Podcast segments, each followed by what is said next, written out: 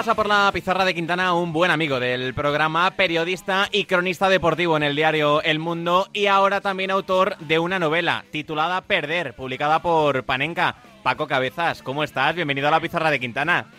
Hola, buenas tardes. Y además ahora con una etiqueta un poco diferente, ¿no? Sí, sí, sí. Ahora ya tienes que añadir algo más a la bio de Twitter, ¿eh? Uf, pero lo que pasa es que sale el síndrome un poco del impostor, ¿eh? Ahí.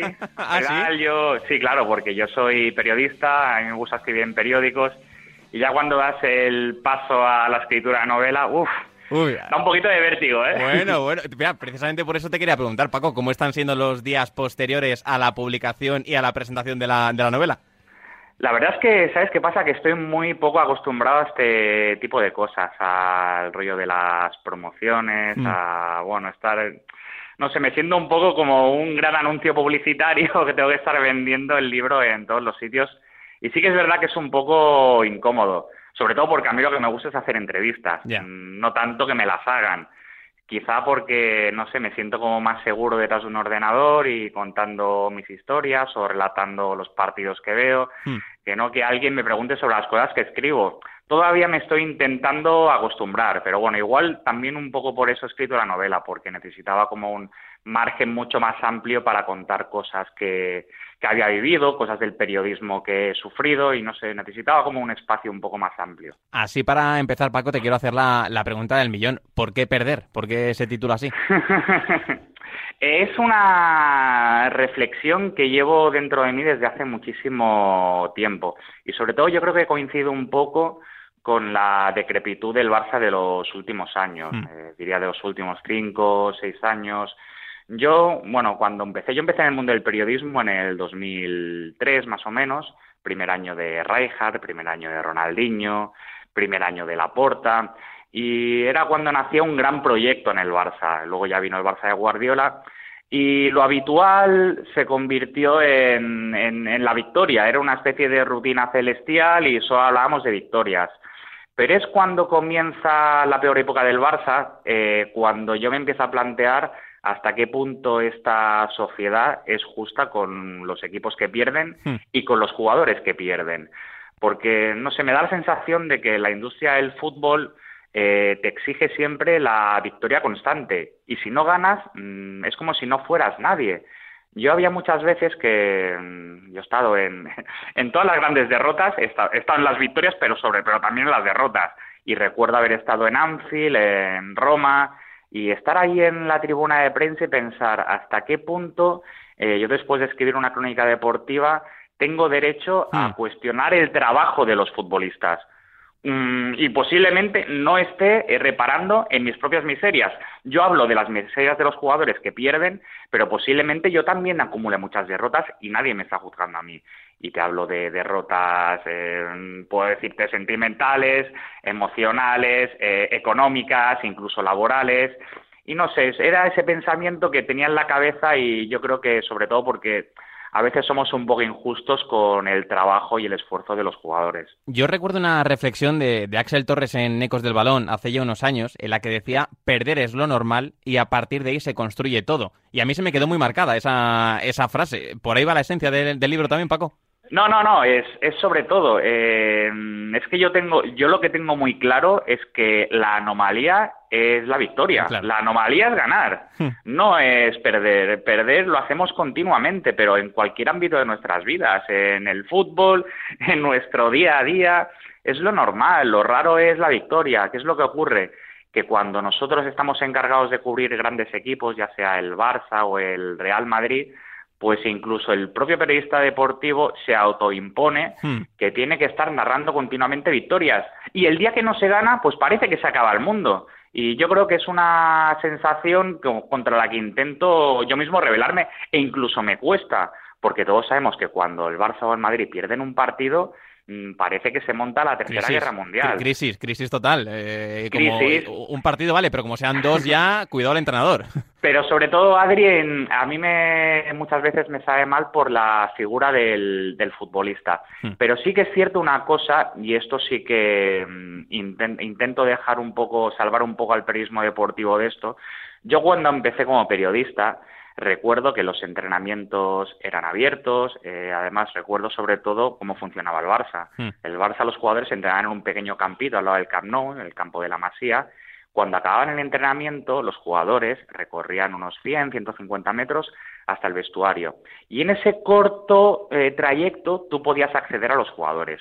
Les podías preguntar cómo estaban, si habían dormido bien, cómo estaba su familia, si tenía algún tipo de problema, pero ese tipo de información te servía después, cuando llegaba el día del partido, para interpretar cómo jugaban, cómo se comportaban, si habían tenido un mal día. ¿Qué es lo que ocurre? Que esa información ahora no la tenemos, porque los periodistas hemos sido apartados de esa burbuja futbolística y ahora solo hay intermediarios y ellos están como en un, bueno, nos han plantado simplemente un muro y no tenemos el acceso emocional a ellos. Y muchas veces cuando tenemos que narrar partidos, cuando tenemos que escribir sobre ellos, mm, nos falta información. Es que nos falta mucha información y yo creo que eso también te lleva a lo que ocurre muchas veces, el amarillismo, el intentar interpretar luego cosas que no son, y yo creo que al final uno de los grandes problemas que tenemos es ese, el habernos quedado un poco fuera. A mí esta, esta reflexión que estás dejando, Paco, me parece interesantísima. También te la escuché el otro día cuando lo presentabas eh, en un Instagram, en un directo de Instagram en, Panenka. ¿Hasta qué punto, trabajando como cronista, uno eh, está siendo demasiado crítico con la labor que no es suya, que es del futbolista, y que no sabes cómo está esa persona, que no sabes si esa, ese futbolista ha dormido mal por la noche, eh, ha tenido problemas sentimentales, tiene un hijo enfermo, etcétera? Y esto te reconozco que a mí también me pasa, y le pasa también a Miguel, y le pasado también a Alex y nosotros lo hemos hablado muchas veces como en la pizarra. Nos sentamos muchas veces a analizar, pero nos quedamos simplemente con lo que estamos viendo, porque no tenemos, no tenemos más información y en muchas ocasiones no estamos, just, no estamos siendo justos en nuestro análisis. Por eso, y yo también valoro mucho las entrevistas que hacéis vosotros, y yo cuando me siento con un jugador, cuando tengo la fortuna de sentarme con un jugador o con un deportista, yo intento siempre un poco separarme de lo que es la práctica deportiva en sí e hmm. intento un poco interiorizar en su persona, porque posiblemente sea de las pocas veces que yo pueda acceder emocionalmente a él y después esa información poder aprovecharla y poder interpretar lo, que ocurre. A mí, sobre todo, hay un futbolista eh, que con este tipo de, cosas mm, siempre me he quedado con la espinita de no acabar de juzgarlo bien, y es Leo Messi. En los últimos tiempos, cuando el Barça ha ido, ha ido mal, ha entrado en esa decrepitud de la que hablábamos, yo los partidos siempre me fijaba en Messi, pero no en el Messi que, tenía la pelota, sino en el Messi que quedaba fuera del foco, en el Messi que de repente se quedaba en el centro del campo, eh, no caminaba, se quedaba mirando al suelo. Y hostia, y en ese momento me hubiera gustado preguntar, mm, o si no después, o si no antes, oye Leo, eh, ¿qué es lo que está pasando por tu cabeza ahora mismo? ¿Por qué no eres capaz de reaccionar ante según qué situaciones? Claro, cuando no tienes esa información muchas veces se es injusto. ¿Cuántas veces hemos escuchado esa cantinela de es que Messi va caminando, es que Messi va andando? Y le hemos preguntado, no hemos podido, no hemos tenido acceso a él para preguntar ¿Por qué está ocurriendo esa situación? Y como Leo, pues muchas cosas. Te hablo de Leo porque posiblemente es el jugador en el que más me he fijado en los últimos años, pero puede ocurrir absolutamente con cualquiera. Total. Y ahora te voy a dar la vuelta a esta reflexión, Paco, a ver qué te parece. ¿Cómo hace el cronista deportivo para dejar sus problemas a un lado y que no le afecten a la hora de escribir sobre otras personas?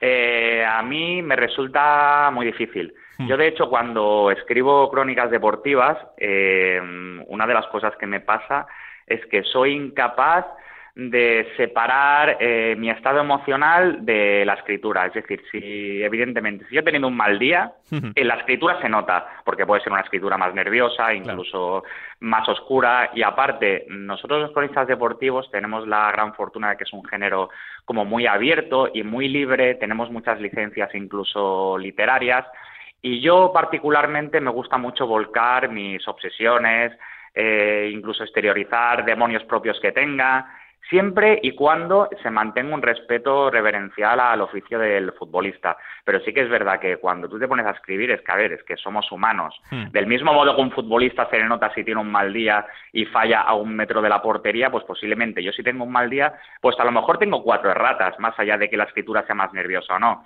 Pero también te digo una cosa, del mismo modo que nosotros hacemos críticas a los jugadores, el periodista deportivo, sobre todo el cronista deportivo cuando escribe, también al minuto, si hay algo que ha escrito mal o tiene un fallo, alguien te lo hace saber. Sí, sí, sí. Eso no tengas ni, la, ahora, ni, la menor, ni la menor duda. Pero entonces ya, y ese tipo de cosas, yo particularmente, pues a veces mmm, tampoco las llevo bien. Los jugadores no llevan bien las críticas y yo posiblemente con eso, cuando hago, hago algo mal muchas veces, incluso, hostia, es que ni siquiera puedo dormir. Oye, que esto no lo he hecho bien, ¿sabes? Sí que es verdad que tenemos un margen de corrección, bueno, mm, con celeridad podemos cambiar cosas, ahora sobre todo la era de Internet, pero cuando era solo era papel y veías la página impresa al día siguiente que nadie puede corregir con un fallo. Tierra trágame. tierra trágame, es jodido. Total. Paco, eh, centrándonos un poco en la novela, eh, volviendo a, perder, ¿cuánto hay de ficción y cuánto hay de realidad? Eh, ver, yo considero que más o menos un 70% son cosas que o bien he vivido yo, o bien han vivido compañeros, o situaciones bastante reales. Eh, la parte más oscura de la novela es una novela bastante oscura. Eh, la parte más oscura, al menos a mí, no me ha ocurrido, pero sé de gente que le ha podido ocurrir o han tenido problemas eh, similares. Sobre todo la parte menos ficcionada es la que tiene que ver con, con el periodismo, hmm.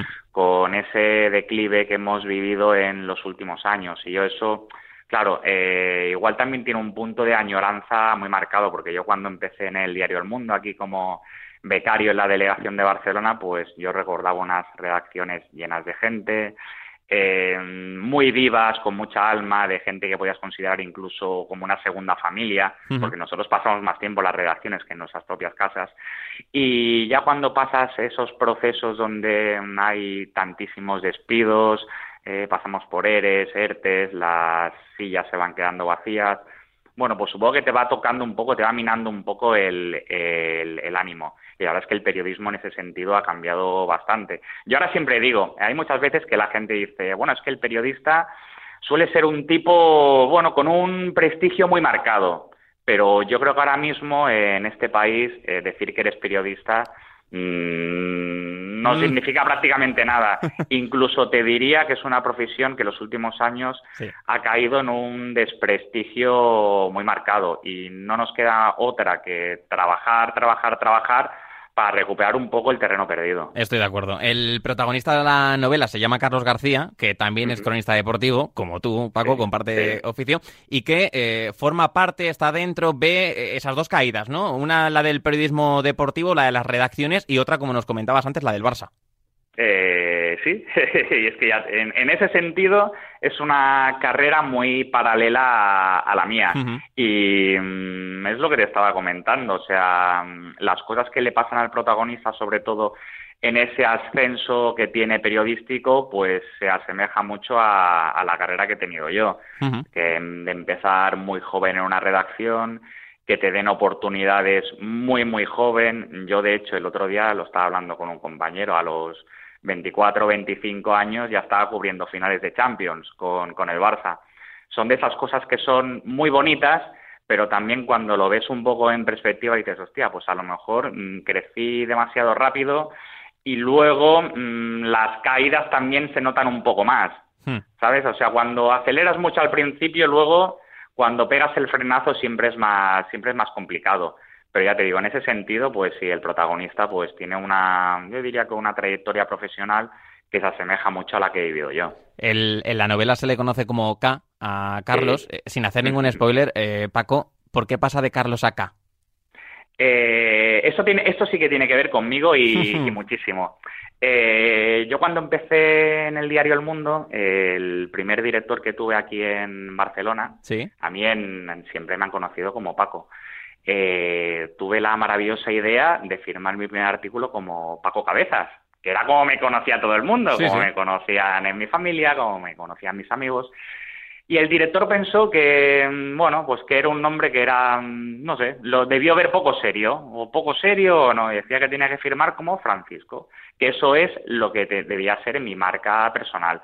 Yo en ese momento, evidentemente, no lo entendí. Y encima, además, o sea, me, enfadó bastante. Digo, bueno, si yo me llamo Paco, ¿por qué tengo que firmar Francisco? El caso es que le hice caso. Y fíjate si le hice caso que continúo todavía firmando en prensa escrita como, como Francisco. Pero yo creo que eso tiene que ver mucho con esa necesidad o incluso obligación de que los periodistas tenemos que diferenciarnos del resto, es decir, tenemos que tener un nombre que sea nuestra marca personal y a partir de ahí empezar a crecer. Pero bueno, sí, fue una cosa que a mí de joven me, me pasó y me pesó. Y te marcó, ¿eh? Qué, bueno, qué bueno. Eh, Paco, ¿cuál ha sido el proceso de, escribir esta novela? ¿Cómo ha sido? Eh, ¿Cómo has compaginado ese trabajo de redacción eh, en un periódico con la escritura de esta novela? Jodido, jodido, eh, jodido. Y todo el mundo que se dedica a la escritura, eh, o sea, no me queda otra que admirarlos porque requiere mucho tiempo y un esfuerzo psicológico importante. En mi caso, eh, como bien sabe, los periodistas deportivos trabajamos prácticamente sin horarios y prácticamente todo el día. Hmm. Y yo me marqué unos plazos muy concretos, sabía que el primer manuscrito lo debía tener hecho en unos dos meses más o menos, y como no tenía tiempo durante el día, pues decidí que eso lo tenía que escribir de madrugada. Pero de madrugada te estoy hablando posiblemente entre la una de la mañana y las cinco o seis de la mañana. Con la complicación de que yo a las siete y media de la mañana del día siguiente me despierto porque los niños tienen que ir al colegio. Y ya otra vez vuelta a empezar, vuelta a empezar otra vez el, la rutina diaria. Pero sí, dedicaba las madrugadas porque yo creo que es un momento del día en que, bueno, pues estás muy solo, y yo creo que incluso eres capaz de liberar más emociones. Esa soledad a mí me ayuda mucho a, dejarme llevar. Pero eso sí, em, aquí la lucha era por no quedarte dormido. Y yo que no bebo café, no me gustan tampoco las bebidas energéticas, pues bueno, decidí comprarme un bolsón gigantesco de té negro indio que no sabía que podía, que podía mantenerme tantas horas despierto y bueno, y me tiraba de tazón en tazón, llegaba a las 6 de la mañana en pleno proceso de escritura y es que era incapaz incluso de dormir. Pero bueno, me sirvió para eso. Eso sí, lo he dejado absolutamente.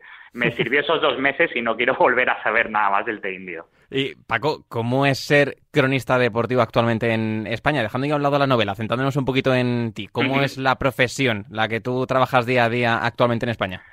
Eh, ¿Sabes lo que ocurre? Que lo mío es muy vocacional.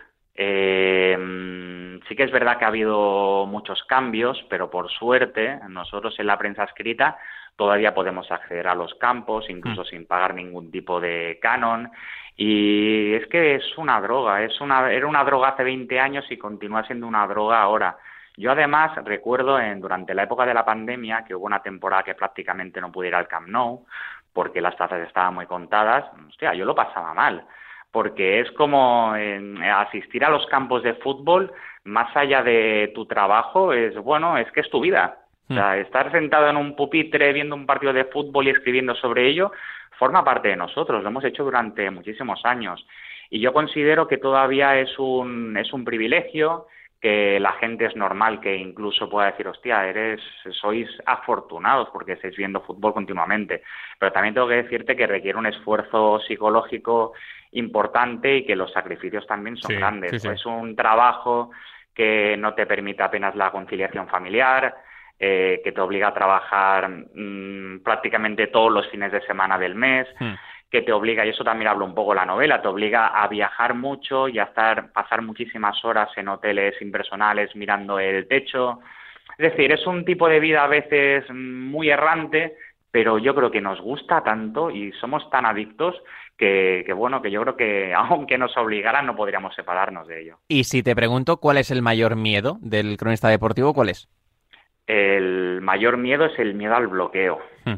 Es el miedo a quedarte completamente en blanco cuando tienes que acabar una, crónica. Una crónica que se envía además nada más acabar el partido. Claro, eh, esto es una de las cosas que mm, sí que es verdad que somos muy pesados, pero que a mí me gusta explicar porque es la única manera que, tenemos nosotros de que la gente interprete a veces eh, cualquier cagada que podemos hacer.